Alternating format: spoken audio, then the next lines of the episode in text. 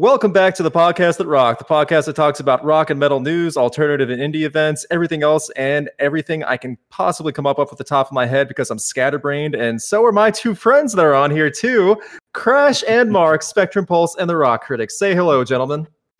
Hey guys, how how's everybody doing today? Huh? I Yeah. can't complain that much. Good. So everything everything's roughly comfortable. Nothing chaotic happened this weekend for anyone.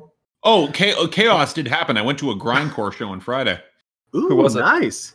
Um, it was a bunch of very very small indie acts. None of them that were would be name acts, but it was it was a house show.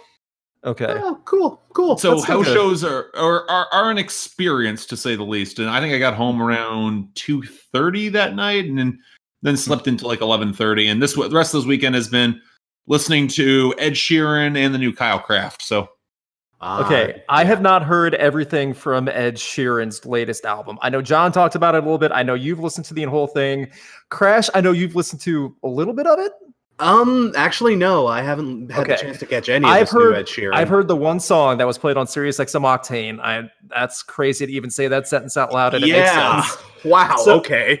Yeah, I know. Uh, yeah, it really was too. So, Mark, Ah, in Ed Sheeran's latest venture where he goes genre crazy and just does whatever he wants, what's your quick synopsis of what to expect for Ed Sheeran now? Um, my synopsis, the close, the quickest way I can describe the album is basically saying, you know what? Some people's ideas, their childhood dreams, when you have the clout to make them happen, maybe take a second glimpse, maybe just take a second breath just to ask yourself, was this really a good idea? So you're saying that no one took Ed to the side and said, you know, we we understand you could fire us at any moment, but is this really what you want? Really? Nobody, nobody did that, and you can tell that there was so much money being thrown behind a couple of these singles, and with so much, so much push has been now put into place to move some of these. Because I will say this: there are a couple hit, there are a couple songs that will become hits just because of the people who are on them on the Hot 100. There's an Ed Sheeran and Travis Scott joint that's gonna be huge. yeah. And Mm. Here's the thing: Yeah. it's actually real, it's actually quite good. I like the song a fair bit. okay. Um, but then there's also then there's also a Cardi B and Camila Cabello collaboration as well. Huh. and all- I'm not interested. There's also an Eminem and 50 Cent collaboration. That I heard about that one. I haven't heard the song, but I did hear about that one. It's bad.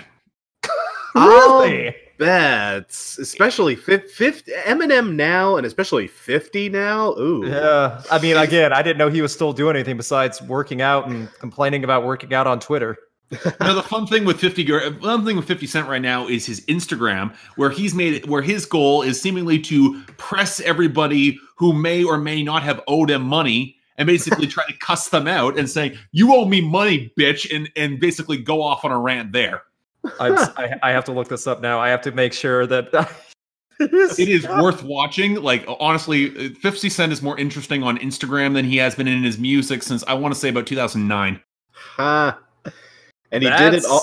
And and it- that was and that was years after his heyday too. Oh, it's been it's been probably 15 Yeah. years since 50's heyday. The one thing, Yeah. that, although circling back to the song on Sirius XM or High Octane, um, that was a collaboration with Bruno Mars and Chris Stapleton, and the way I can describe it is a quasi funk hard rock jam that is basically a gigantic like love letter to cocaine and terrible dad puns. Yeah. That is 100% accurate. I mean, there's a there's a beat to it. I mean, this is more ah, when you say the funk in it, yeah, that really is presence and it's not that bad of a song by any means. It's I don't love it, but I honestly I've heard much much worse on mainstream rock and stuff, but it, it was unexpected. Let's just say that. It's a weird fusion because like It is. like Bruno, like, like here's the thing: all three of these people are convincing singers. Like, I actually think they have Hmm. grit in all their voices, and I totally buy Bruno Mars making a song about cocaine. The thing Oh, that yeah. threw me was the dad jokes and the really limp production. The production just did nothing for me. I. I, I- I said this like I, I made a comment about this in the and when I put out my review recently of the album. I'm fairly certain Weezer made a more convincing cocaine anthem this year with California Snow. And that just says it all, doesn't it, people? Like And Weezer oh. kind of phoned a lot of stuff in this year. Let's. Yeah. I like okay, Weezer, yeah. but- well, no, yeah. I hey, you're talking to the Weezer guy. I love me some Uh-huh. Weezer, but if Weezer this year kicked your ass, that's a very bad sign. Just if Black Album, Teal Album, Weezer is throwing you around, oh, Now, granted, I'm in the minority thinking about that. I know for a Okay. fact that I think John is a lot more positive on the song than I am. Mm-hmm. Um, but basically, for me, I I've heard this song before. I've heard this Ah. kind of funk rock before, and I'm like, if I want to listen to Lenny Kravitz, I'll listen to Lenny Kravitz. I don't want to hear it from Ed Sheeran, Ah. Bruno Mars, and Chris Stapleton. It all does of have them a do Lenny better. Kravitz vibe. You're 100 percent right. I had, I had not pieced that together, especially with the guitar. But yeah, you're right. see now I need to dig this track up just out of more. No, it is worth hearing. That is Okay, It's yeah. by like. I again, I don't have a problem with it. I don't love it, but I definitely don't hate it. I've heard much worse on mainstream rock and everything, so it is worth checking out. I'll put a link to the YouTube card too for everything. But Here's the weird thing: Yeah. it's the last song on the album. huh? oh, I did not know For that. real? There- Yeah, it- and it sounds like nothing else on the album. See, I, the thing is, though, I would have bet money like that Travis Scott song, the collaboration with that. I could see that being big just for the name value. oh, yeah, absolutely. it will. Yeah, it I will. would have. I can I would not have guarantee expected. you. Yeah, I would not have expected the Eminem and Fifty Cent song to be the cr- bottom dropping out, though.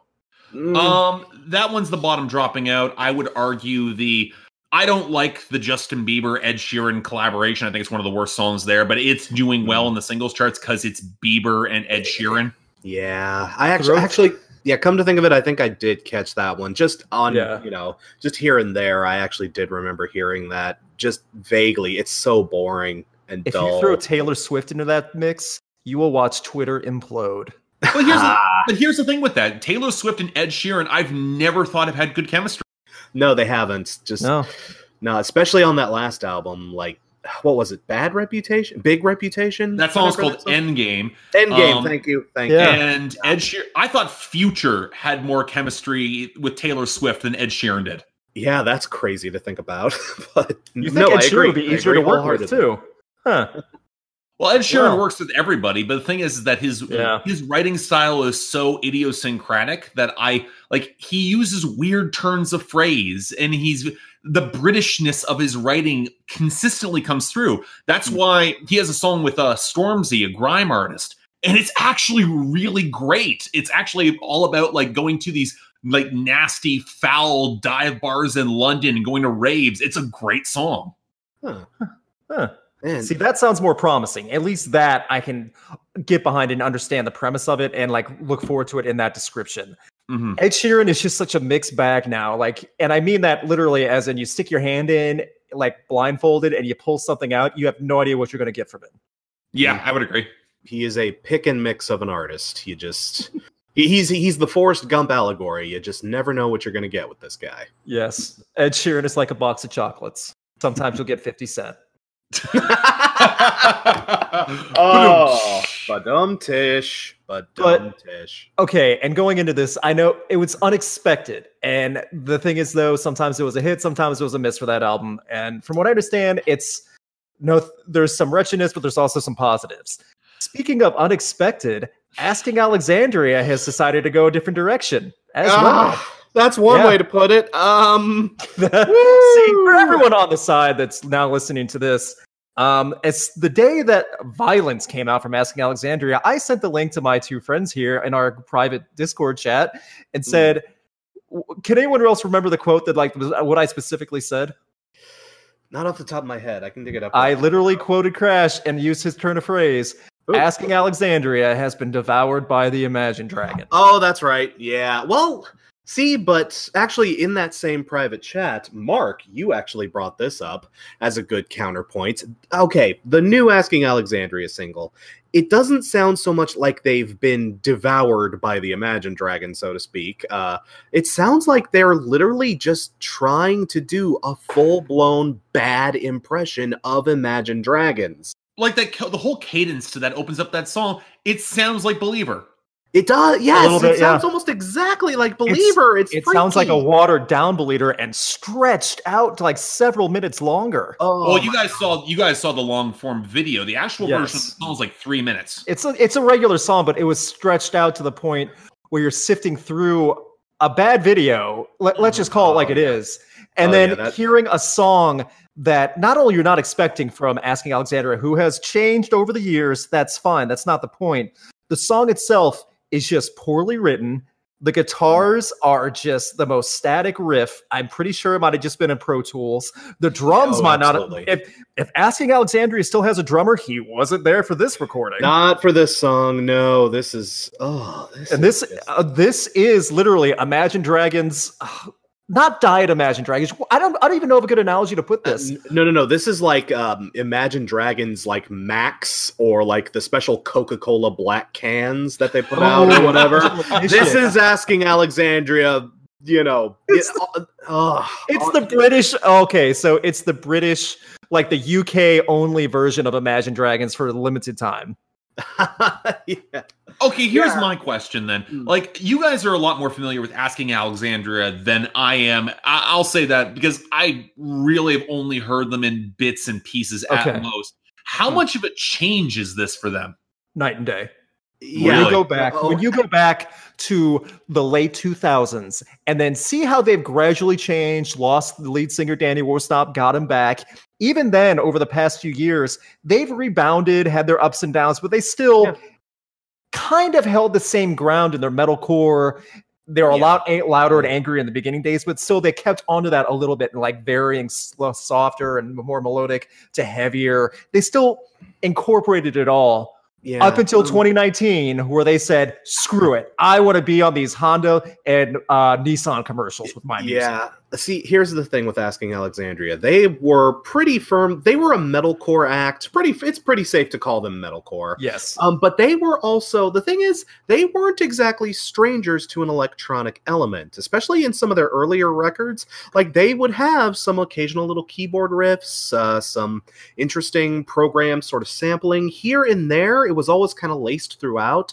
Like some metal critics said that, oh, that was so terrible, but you know, it's something that they could do effectively. You know, if a band, here's my thesis on Alexan- asking Alexandria if someone were uh, if a metalcore act were to get devoured by the Imagine Dragon and potentially survive it up until a couple of days ago I would have said maybe asking Alexandria could do it because they've toyed with it before in the past but this new song it's just uh, there's no originality to it. It doesn't No. even sound like asking Alexandria anymore, which is such a shame too because their previous album that they released, their last album was the first album they got after uh, getting Worsnop back in the group. and it was um, fine. It was pretty decent actually. It's one of my I, I I'm not a huge fan of Asking Alexandria, so take this with a huge grain of salt. But that's probably my favorite Asking Alexandria album up to this point. I- It's very solid, very heavy record, a very rock feeling record. And yeah, this I don't and the thing is, I don't know what inspired them to make this change either. This is completely out of left field. And to like- piggyback off of what Crash is saying, back in the past, in the late 2000s, especially in the early 2010s, there would Mm, be yeah. electronic components. It never overtook a song. It never was the dominant feature. That's what me, this is the violence. And That's to what me, it what it is. feels like, it's more of not quite the dominant feature, but it's absolutely the foundation. Absolutely, yeah, it's the And- foundation. Yeah, sorry. and the, what fo- drives the foundation is cracked. They need to level that whole building and start over. Well, well, that brings me my question here. Would they ever like? I remember we we both we all covered Bullet for Bullet for My Valentine last year, Yes. Ah, yeah. It made And- my worst of the year. and it wasn't. It was bad. I think we we we can all say it was a bad album.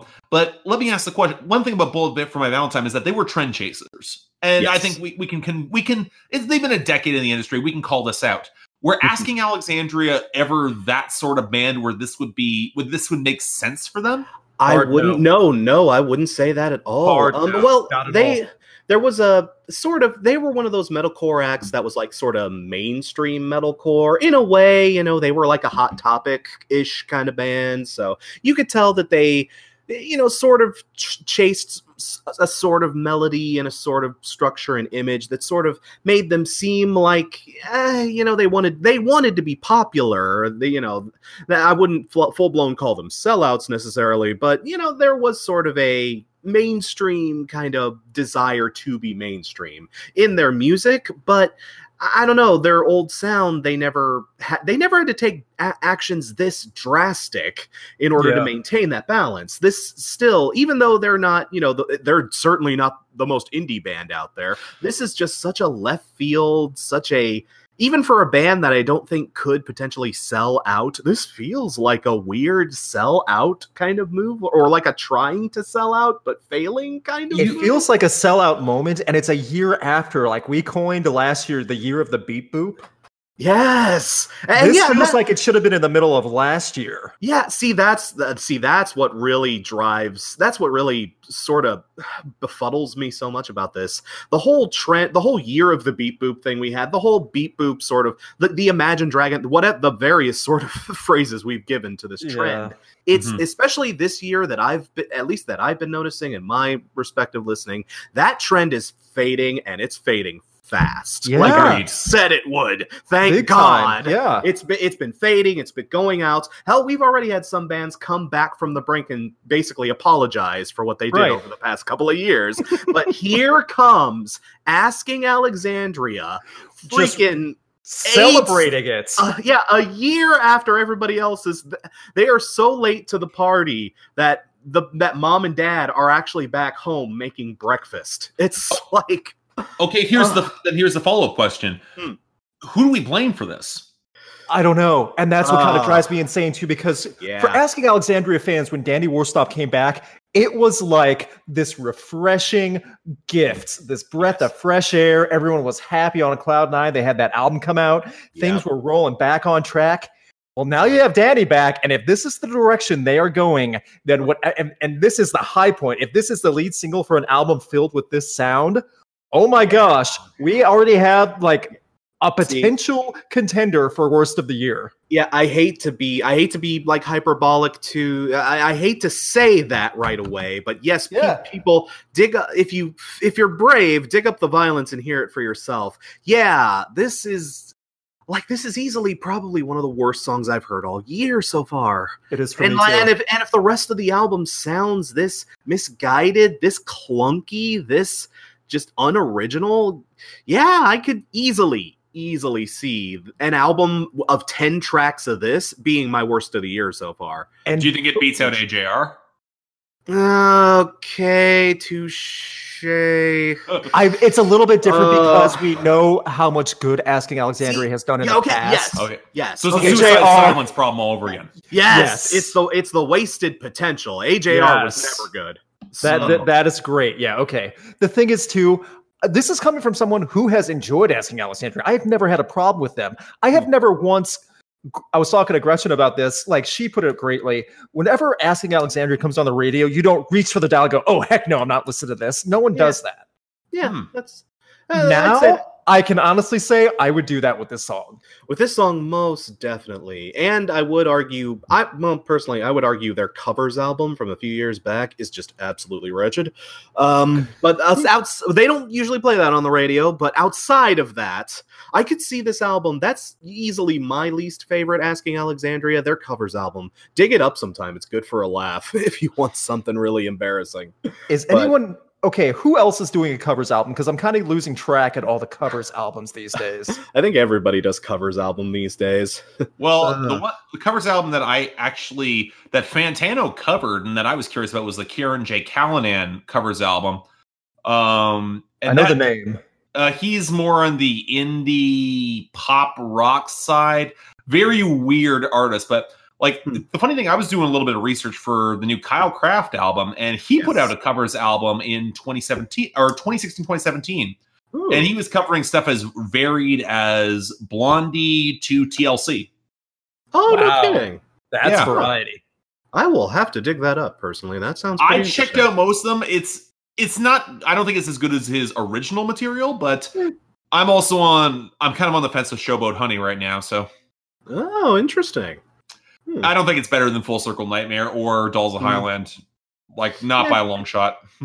You know, I I hate to admit it, but I've only had like one, one and a half good spins with it, but I'm kind of on the fence too. I'm really enjoying it, but and again, Full Circle Nightmare was just so good. Like Mhm. I loved that album, and this So I. I feel like it's not necessarily a Full Circle Nightmare. I feel like it's not mixed very well. Like the mixing to me is driving me nuts because I think the vocals are too low. I can kind of see that. Hmm. Um, it- it's definitely it doesn't have that punch like Full Circle had. It it is it feels like it's lacking something. I don't quite have my finger on it just yet, but it's there's something missing that I can't. I agree with you there. I, I need to give Yeah. it another tour. I need to give it another five or six listens, but I think Oh yeah. well, I'll get there. So Whenever I hear Full. Circle, I just think of that Creed album, that fourth one that came out and failed Oh, miserably. Damn it! Why did you have to remind me of that? Of all, things? I mean, failed hard. So, Yeah. sorry, sorry. Uh. didn't mean to distract everything. I just couldn't get that. I had to get that out quick, quickly. But speaking of utter failures or at least some form of catastrophes, what's going on with MuddFest? I was just gonna. That was on the topic list, and in MuddFest, I can't believe this is gonna come out of my mouth. MuddFest is rolling along full steam ahead to a town near you. no shit. Oh It's- my god.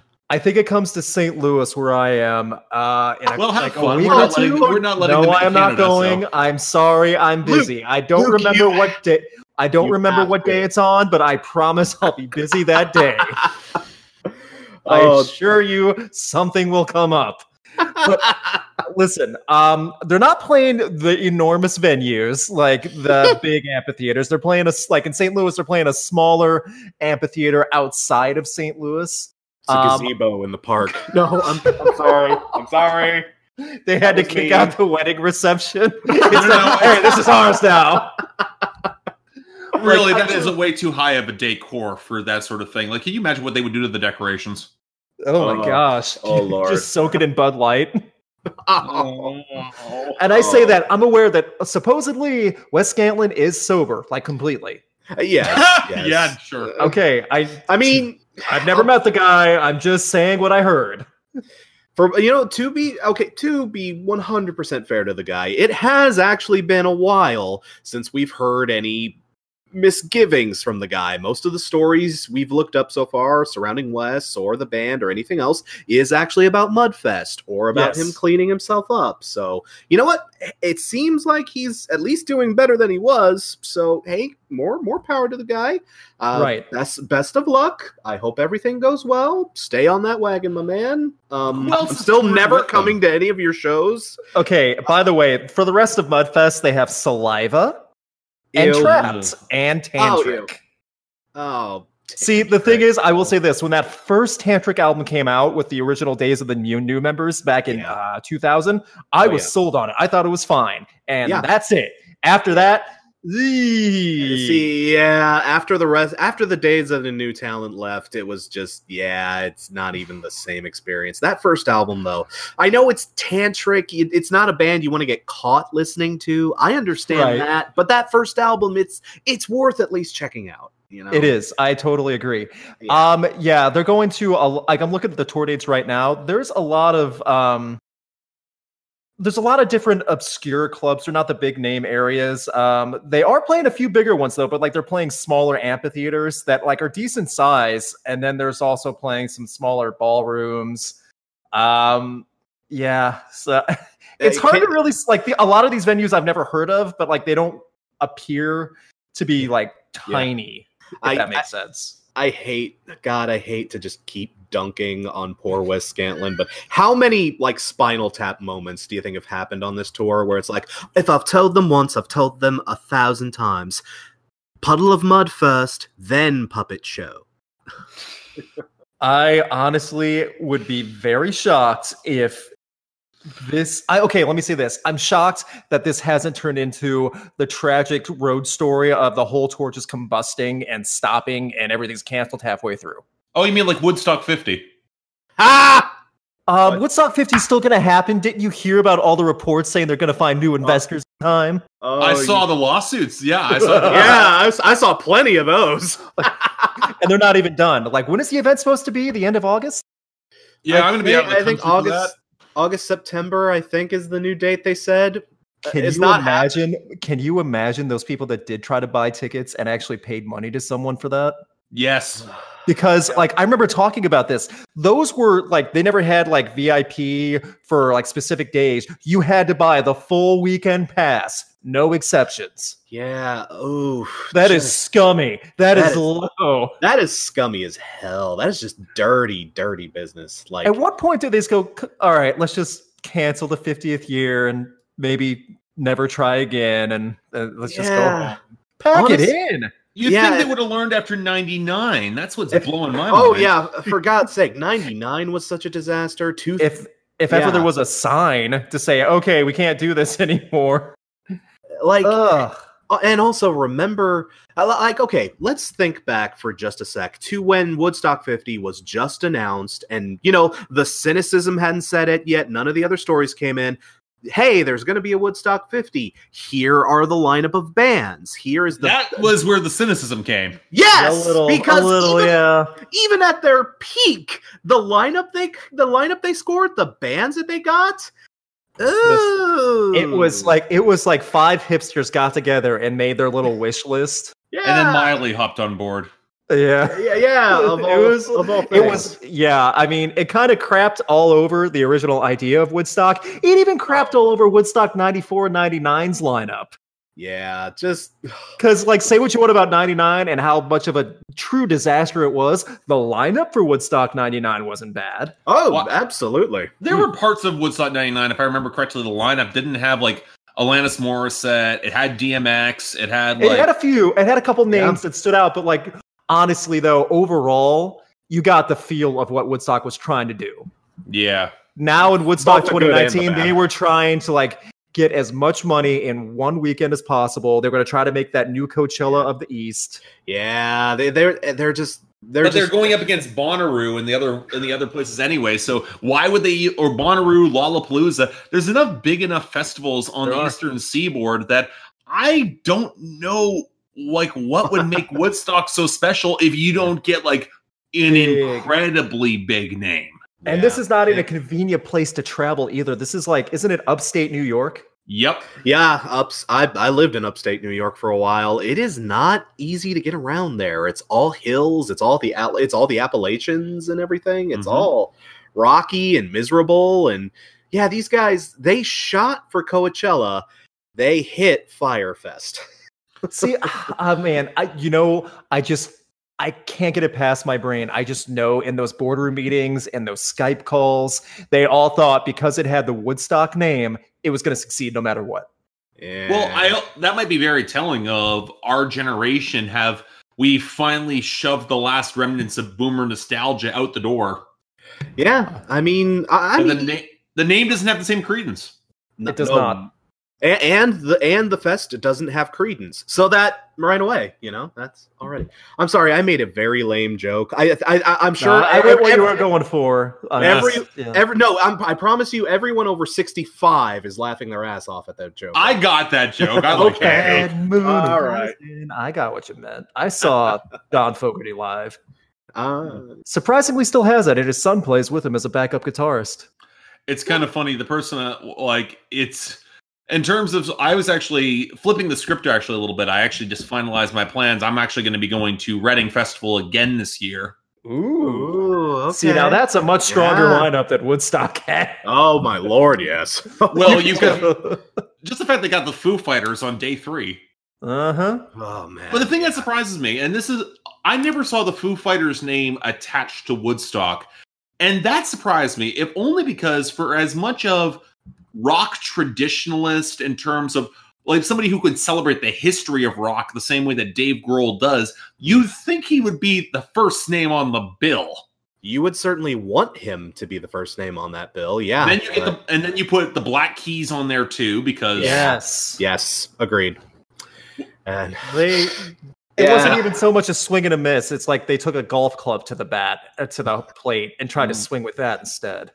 I'm a little bit surprised that like like here's the thing. I reviewed the Black Keys album and I liked it. That's what I heard other people say too. That it's actually a big step up for them. I think it is. Um, it's not there. It's not Thickfreakness. It's not Rubber Factory. It's not going to be their best stuff, but I think it's a pretty good album. But am I the only person who thinks that album just totally came and went already? Yes, I had noticed that too. Like the t- the hype for it's already gone. They are going on a bigger later this year though, like in starting in a month. Hmm. So maybe it'll pick up back then if they have another single come out on the radio. That's I can at least see that. But I do agree that new album came and it's already in the rearview mirror. See, I actually forgot. Well, I remembered uh, that came out like last week, a couple of weeks ago. Couple weeks Uh, ago. Two a weeks couple ago, of weeks, yeah. two weeks ago, yeah. I actually missed that on my listening rotation for that week. I meant to catch up to it, but I completely forgot about it. Sounds like everybody else did too. Um, not a great sign. Just not a great sign saying that, but It's it's a safe album, but I think it's good. Like I think it, in Yeah. terms of doing what it needed to do, it it provides rock music. I would rather have safe and good than im- imagine asking Alexandria Dragons and whatever that was. oh, yeah. I mean, it's got to be better than that. It is No, better no, than that. No, no, no, High no matter bar, what, no matter what you think of the Black Keys, I'm sure it's better than that. Oh, If if I can go to MuddFest and listen to a song and it has a chance of being better than what they just put out, you have a problem. ah, ooh. Ooh. That's Am I wrong ouch. for saying that? You're No, not wrong at all. And yeah, and that's the problem. Just ow, ow, people, just ow. Again, this is coming from someone who likes asking Alexandria. Yeah, no, same here, Oh. same here. I don't despise, I don't despise asking Alexandria, but wow. Yeah, Oh. so MuddFest, you're not rock bottom right now. Then again, I do remember like someone tagged me on it. Puddle of Mudd put out their first new single in 10 years, gonna have their first new album come out in 10 years. I've not heard the song, I've not heard any news about the album. I haven't read it. And- and Has anyone else here? No. I did not want to go seeking out a puddle of Mudd track. Um, I someone I- tried to tag it and I kind of shove it in my face. I still didn't click. If that could if that kind of really says it for you, but Ugh. man, see. I know I, it's ha- gonna come.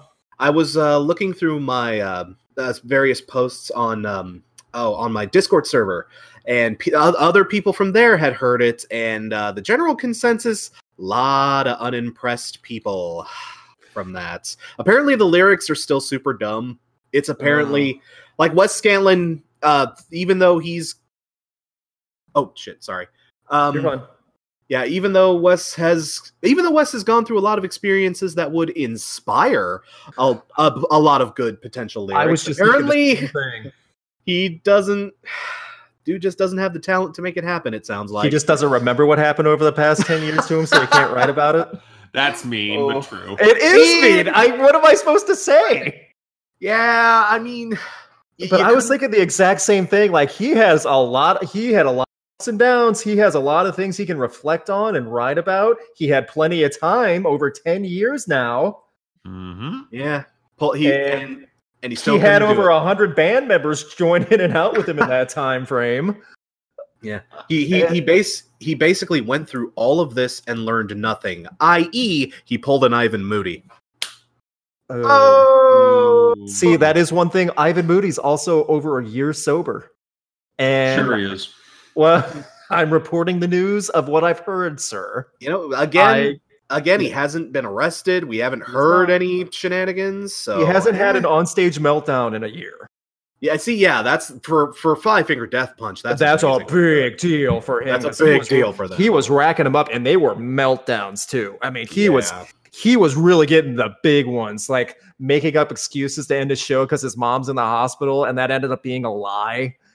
Oh. oh. Oh, yeah, that was a big deal when that Oh. happened a couple years ago, and his own sister called him out on it. Yeah, Good lord, the Five Finger Death Punch. You can't you can't say they're not devoted. Like almost any other band Yeah, I can that's think true. of, almost any other band I can think of, that would be a killer. That would be the okay, Yeah. fuck you forever, I'm done moments. But ugh, wow, dude. yeah, that was that was, and then like a year after that, they were in Europe, and that was when the big meltdown where Ivan said after Yeah. the second song, "This is the last show I'll ever play with these guys again." yeah. I on the second that. song of the set that everyone's like watching. First of all, way to kill the mood for the entire crowd and make it enjoyable. You couldn't even be professional for that one remaining hour. No. Like oh, to oh uh, well, we're only like you just came out, dude. Uh, are you gonna at least finish the set? Couldn't that like- wait? Just like a- an hour, and Yeah, then they right. had two different singers fill in for him. Uh, Phil Labonte from All That Remains, and I want to say it was Tommy Vext also. I'm not sure if that's the other person that was, and they both. Um, they both filled in just fine, and you know what? I'm not even that crazy about uh, all that remains, but at the same time, people dug what they heard, like all the Five Finger Death Punch fans. So did Ivan Moody go? Oh crap! I can be replaced real easy. I better knock it off. I'm surprised he hasn't been replaced. Honestly, I am You know, yeah. I mean, because you like don't I hear crap about the other band members. nope. Never. No. Yeah, fine. no. And they are talented. We've all we've all chimed in on that. It's they're not hacks. They do know how to play. Yeah, about to say, and and plus, what the hell is like Phil Labonte doing these days? You know, I mean, that could be a good gig for him. Did All That Remains have a new album come out? I feel like they had Uh, one come out. They did They- because yeah, they they had one come out a year ago. less than yeah, um, yeah, it, uh, yeah. One came out last year. It was it, meh. It was very forgettable. I didn't hear it. I just remember it like, yeah, another one came out. Yeah, yeah. That's basically all you need to know. Another Oh, one okay came then. out. Oh It's- my it- gosh, it- it wasn't- so bad. it wasn't like I don't know. Some of um, all that remains is more recent output has been kind of on that Ivan Moody level of whiny, and Really? um, yeah, yeah. Their last, uh, their two albums prior to this were really bad about that. Um, Phil Labonte wrote a song called um, oh, what was it called? It had the worst title in the world, like. Uh, like like uh, people aren't gonna li- people aren't gonna like it when this happens or something to that effect um It's an All That Remains song. An all that remains song yes named oh yeah this this probably isn't gonna end well I do That remember that song. Okay. yeah yeah yeah they This actually- probably won't end well. Yeah. this Yeah. probably won't end well yes i got yeah we got there eventually See, here's the thing: yeah. when you have a band like Pup that puts out a song called "Full Blown Meltdown," Mm, it actually is good. Yeah. yeah And I finally caught up with Pup, and I dig it to death. I wish I would have covered that when it came out. oh, Morbid stuff is dude. fantastic. Yes. oh yeah definite album of the year contender for me holy yeah, shit. it's on my list also. That that one blew me away. I was yeah not expecting something like that to come out that fresh, and it was great. Yeah, Speaking that- of albums coming out, are any of you guys going to check out the new Tomb Mold album dropping this? oh, I am two- not, unfortunately. Um, are Crash, are you? i didn't know that's coming out when is you actually cut out on that date Uh, this Friday. This friday ooh i'll, I'll give it a spin for sure I yeah, I'll really- eventually hear it, but I'm not a Yeah. death metal fan, but that's death metal I will listen to. Yeah, that that last Tomb Mold album was really re- like this close, this close to being on my year end list. It was mm, just very very good stuff. I didn't know they were having a new one come out already. I'm Well, Yeah, I the fun thing either. with the fun thing with them is that like they are apparently pretty pro, they are pretty proficient and pretty uh prolific in putting out material and Hmm. uh, they're still they tour pretty much nonstop in Canada. I think I've seen them twice, three times already. oh wow, no kidding. I didn't know that either. Huh. Mhm. man. Ooh. They put on a great show too. You guys get that, and we get MuddFest touring across the country. Yeah, What kind of unfair universe do Crash and I live in? blame Um, Canada, blame Canada. Sheesh. oh man. We don't get Tomb Mold five times a month in our city, but we sure get Puddle of Mudd playing in a local park. Ugh. Can you imagine I- the noise complaints in that back Yes. in the backyards? Oh lord. Oh, my Oh. gosh. The fun Um, thing is that there's actually a stadium. There's actually, if you go, I want to say a couple blocks north from where I currently live, there's a place called Dundas Square where they actually have, it's sort of like Toronto's equivalent of Times Square.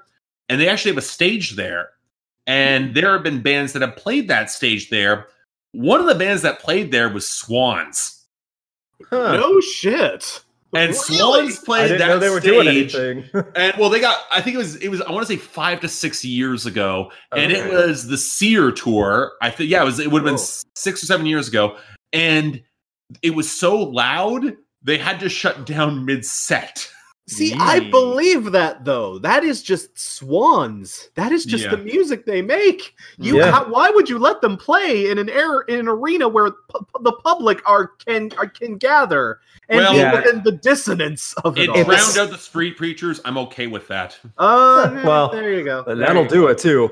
The like in the festivals in the US now, they usually have someone come in and check out the decibel put out. So that way they know Mm. like there's like um, like in, in Florida at Welcome to Rockville, there's like a limit to how high the decibels can go. So that way, there's never an issue. So that way, hey, the decibel limits limits at 90. You can't go to 91, or else we can shut you down. So they go, okay, we'll play it at 90, keep it there all weekend, and there's nothing you can do, and no one can complain. Okay, See- perfect. See, you know what? I think that they probably have something similar, but I don't think they realize A, it is Swans, and Yeah. B, I don't think Michael Gira gives a fuck anymore. Oh Lord, no! Why? Why? He'd, he'd should- probably why take that as a badge he? of honor. You know? Yeah. Yeah. Uh, Oh. this weekend, I'm actually covering Sum 41, their new album coming out, Order in Decline. Hmm. nice. I have to say two things. One, I love it. I was not expecting to love it, and I do. Number two, hmm. Sum 41 really hate Donald Trump. Man, I can already tell from that one single they dropped. Uh, yeah, no, there's a few other, there's some other songs that like really go for him too. yeah. that's to say It's not they. a one shot. yeah, man, that they are. They really got the jaw. It sounds like they really got the jaws out for this album, and I'm. they did. There's a for- fire. This, this is a lot heavier than I was expecting for them to go. There's like they have more of the punk rock feel in some of their hmm. songs. They go to full thrash at some points. Okay, They yeah. have- I, I was go- I was going to ask you, since it is such a heavier record, is that sort of metal element that they like Yes, to the sneak people- in sometimes? the people verses is one of the songs you'll hmm. sit down and go holy crap these guys really do know how like do still have Ooh. that anger and fire in it it's impressive it's not like a 10 out of 10 masterpiece but still it's way high up there and it's worth checking out Do they go harder than like like a Rise Against sort of mold? Yes and points yes they do Wow. and it's more Very direct cool. also and like i can't stress this enough they make it very clear what they're talking about and who they're talking about Hey, Fun stuff. Yeah.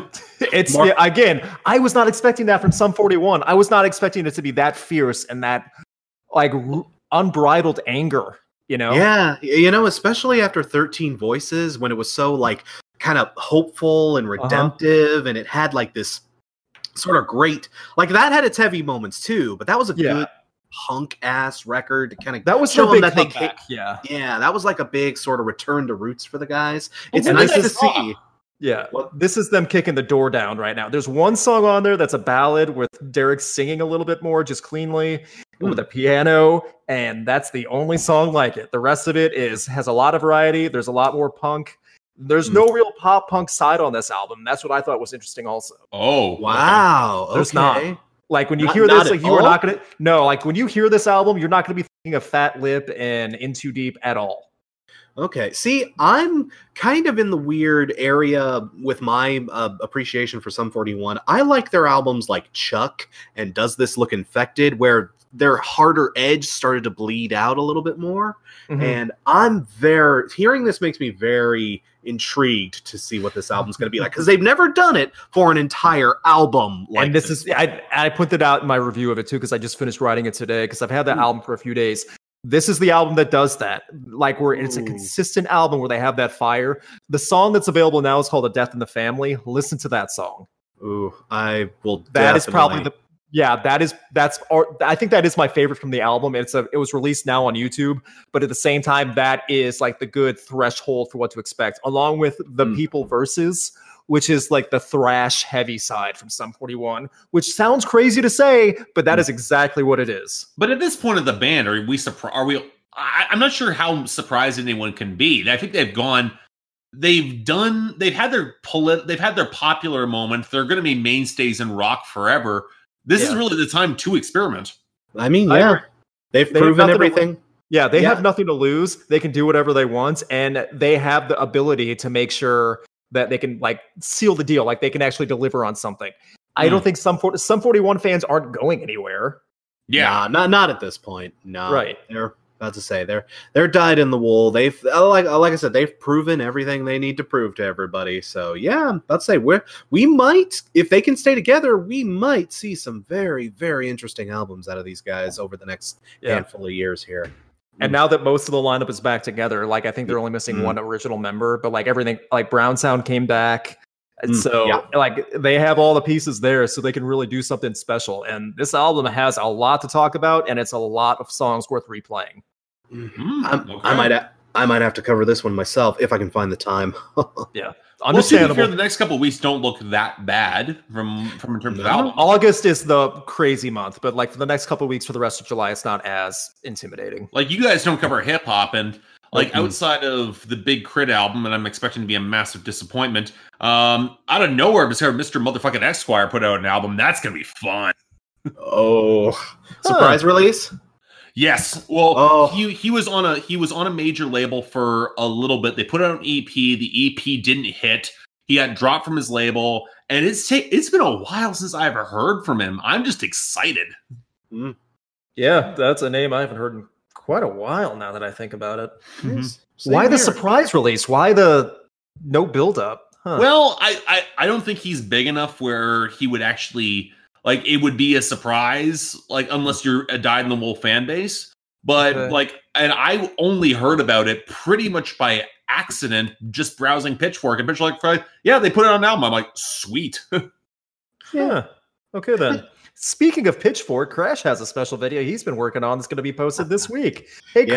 Crash, how did that go? oh my gosh actually yeah like i was uh, telling you guys uh, before we uh, fired up uh, i was literally uploading the video i was crunching you know getting everything ready making the finishing touches it literally just finished processing five minutes before we went live like as like what by the time this podcast goes out it'll be up either on early access for those of you who are on patreon wink wink or um, it might even be out um, publicly. Um, I just need to schedule the premiere and everything. But yeah, uh, my next upcoming video uh, is a big one. It's the top 10 worst pitchfork reviews that they've ever published. And both of you guys actually show up Yeah. in this video. Yeah.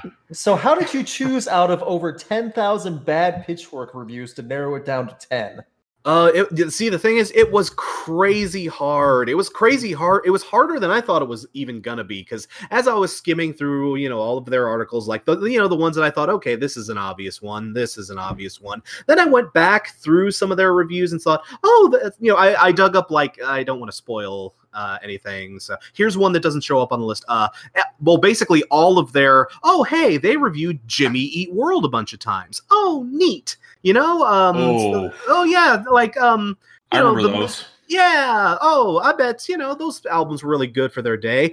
Oh, oh my God! That just again, it seemed like ev- for every one entry I had for this list, I would do more research, or people would recommend albums to me at, when I would, you know, ask for recommendations out there, and I get like five, ten more. So honestly, I could probably make three top ten worst Pitchfork Did review you go videos. to like the, did you go to like Hate Fork or Rip Fork at all? Just like pull up those old reviews?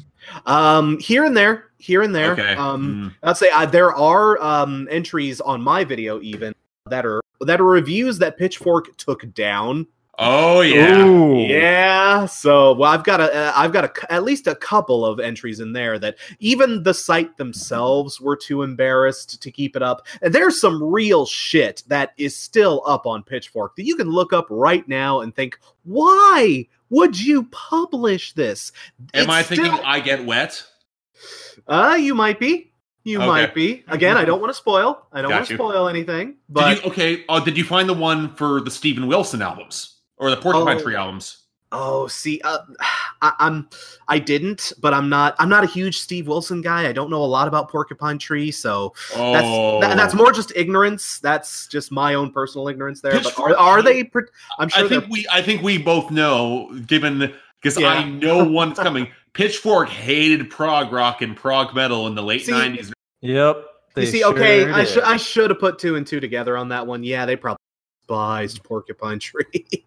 oh, well, they man. called them they called them Radiohead ripoffs. Say what?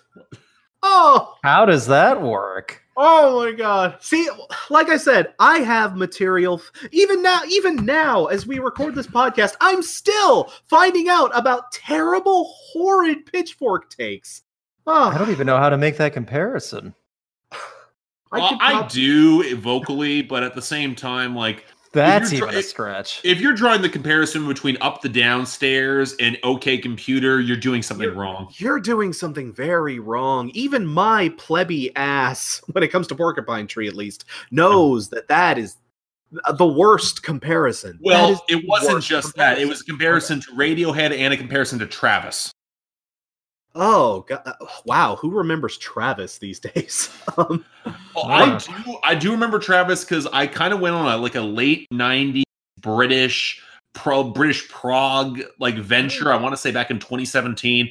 I listened to a lot of Travis, a lot of Elbow, a lot of oh yeah, and I like Elbow a lot. Like Yeah. like they like that last Elbow album in 2017 was really good.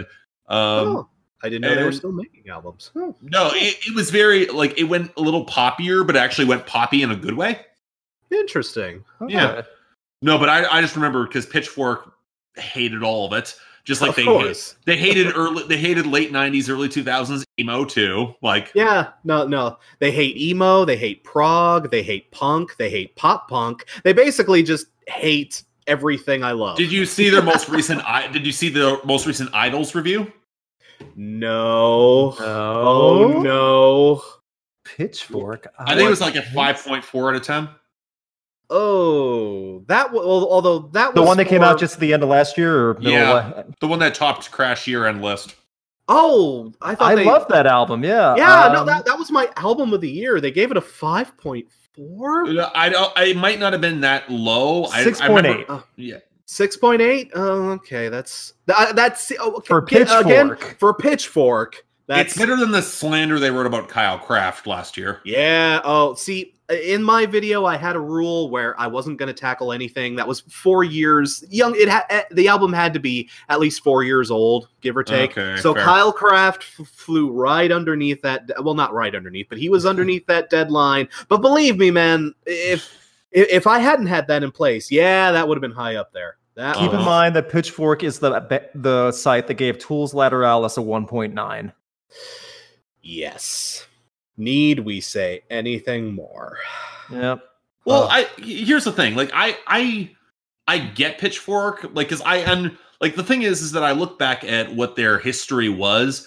They were a Yeah. bunch of evolved rate your music goons Basically, yeah. who basically who ran who ran the scene and they had tremendous disrespect to huge swaths of genres and they were also very much concentrated on very certain very coastal areas and that's why you will get the praise to hell and back of early modest mouse albums which are good not Yeah. great Uh, the, you They're know, harmless. Yeah, I remember those old old ones. Yeah. like i Yeah. like them but at the same time like I, I think the praise is a little overstated in comparison to what else was coming out in the late 90s See, I'm I'm actually a big Modest Mouse fan. I really do. Like like those are Uh-huh. some reviews that I kind of like. At the same time, it's like I do love those albums that much. In that in that respect, I do really love. I really do love me some Modest Mouse. But even reading over, you know, I did read some of those Modest Mouse reviews, and even I'm like, guys, like. C- c- Put your dick in okay, okay. Yeah, yeah, okay. Like, could you calm down? Just you're you are totally at like a twelve. I need you at like a three, please. like, ugh. Like, Mm. but yeah, yeah. I mean, Pitchfork was basically. I don't know. Pitchfork was basically.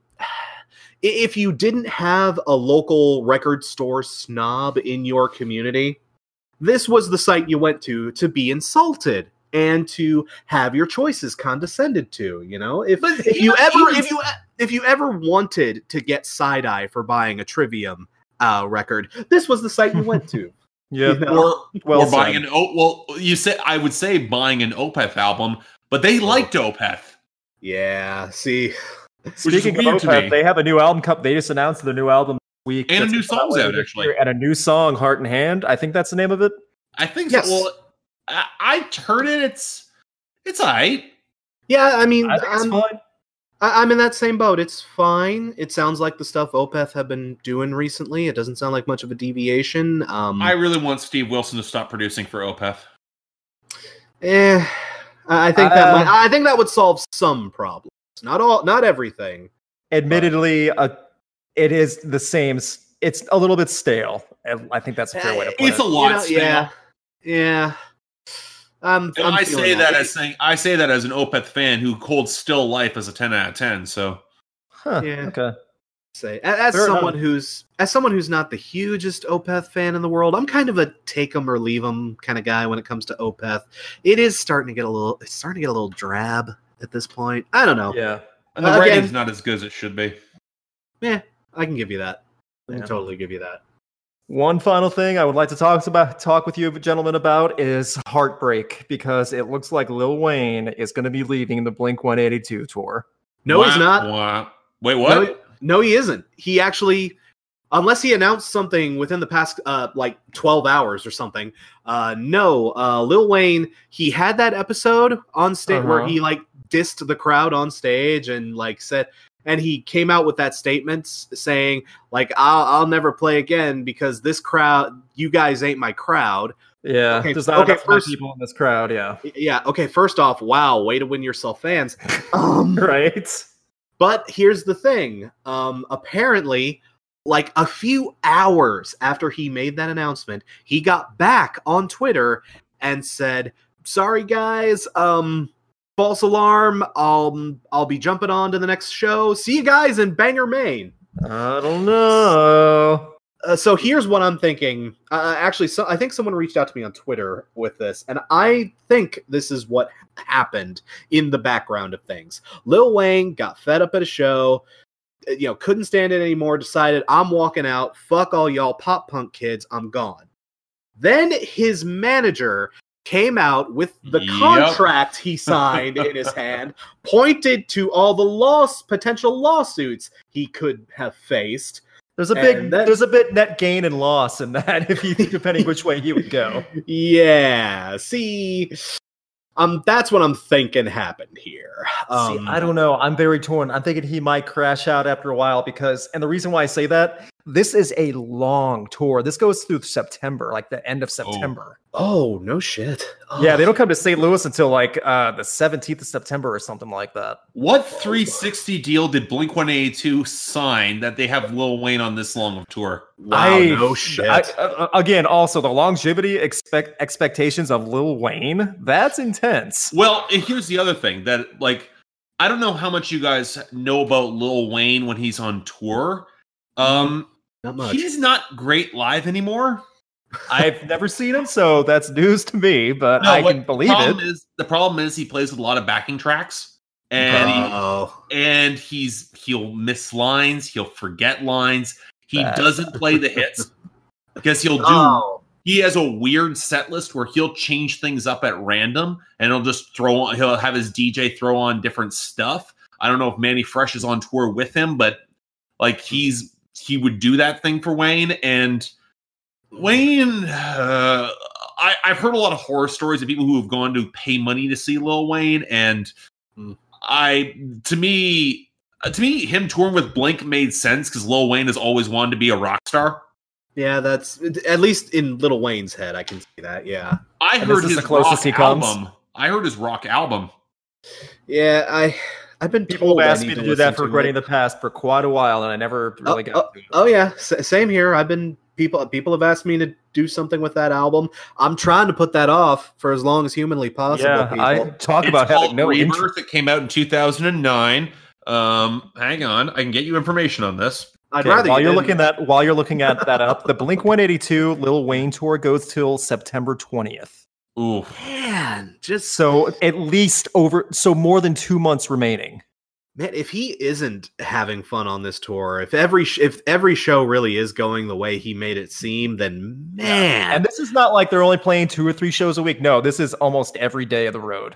good. There's a little break uh, in August for like two weeks, and then it's back on the road for for like nonstop.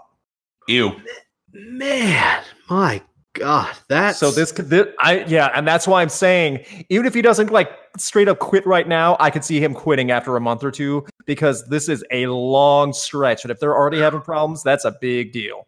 Yeah, like can you imagine if he does actually make it to the very end of this tour, how burnt out and angry and tired and depressed he's going to be walking out on stage just All right, if you know the words of this one, you sing along, and then he doesn't sing it all himself. He just holds the mic to the crowd and just lets him just Yeah. he just plays with his phone.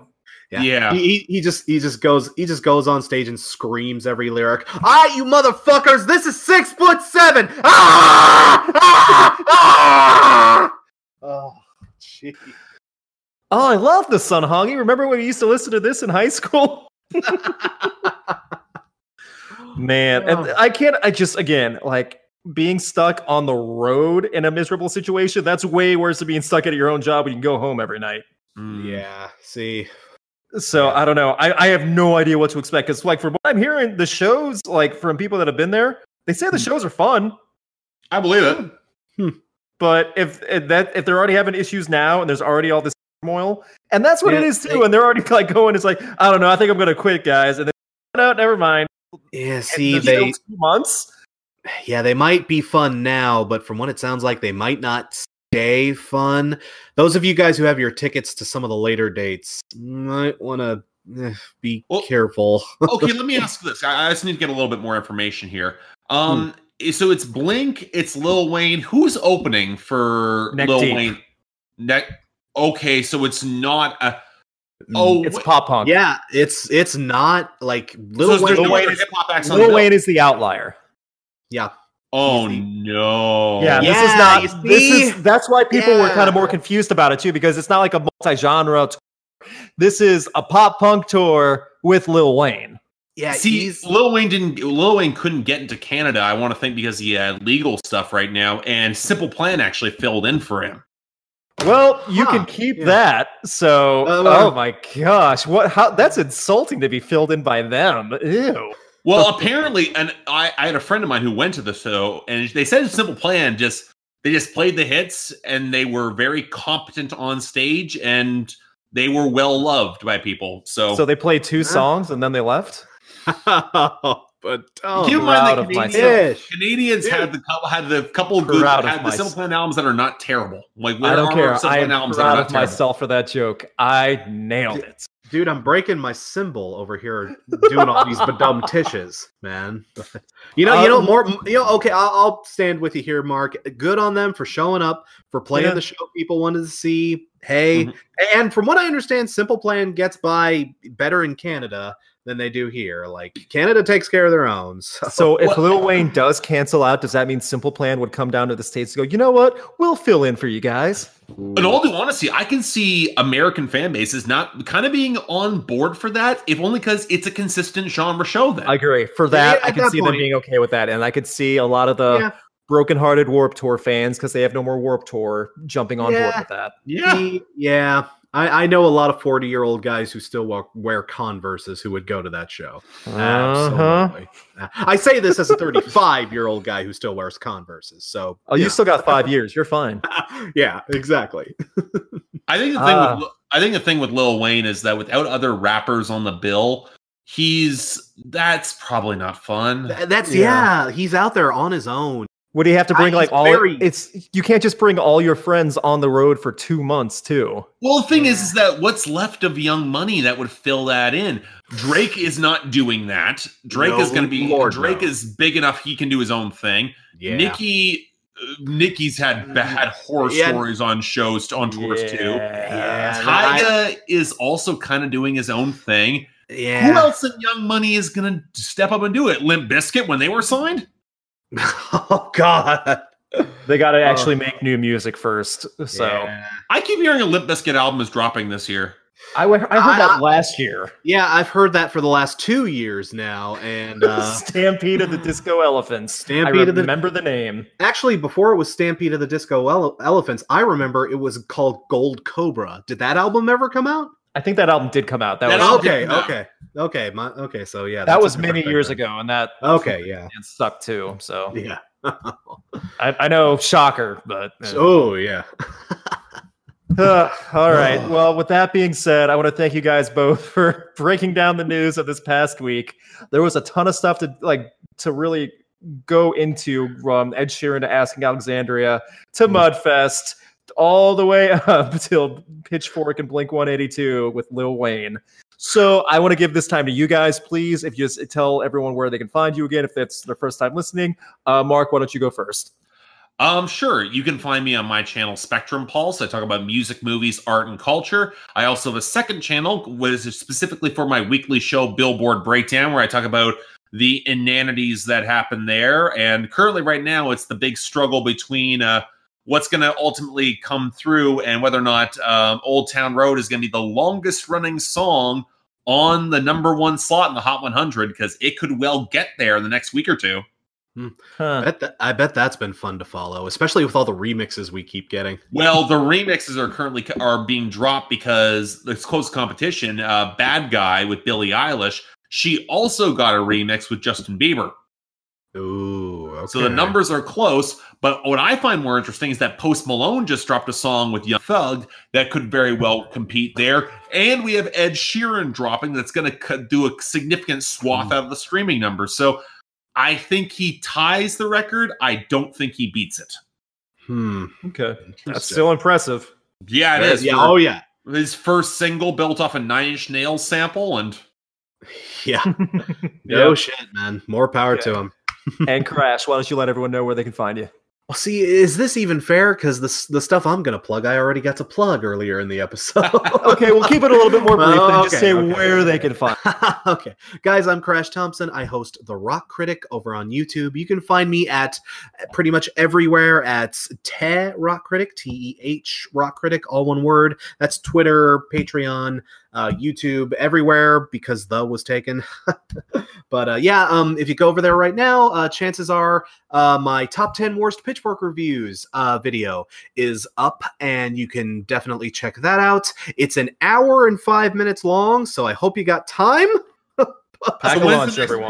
Pack a lunch pack a lunch but yeah no that's um and that's uh that's what i'm currently working on and after this uh my next fimi is going to be Yes. coming out here soon Awesome. so a, a lot of catch up I, I, I making this video put me way behind so i've got a lot of Mm. catch up to do Awesome. Thank you guys again for joining me. Everyone, please subscribe on YouTube. You can check this out on uh Stitcher, Spreaker, Apple Podcasts, Google Podcasts, and everywhere else along with YouTube. Please subscribe to the YouTube channels themselves.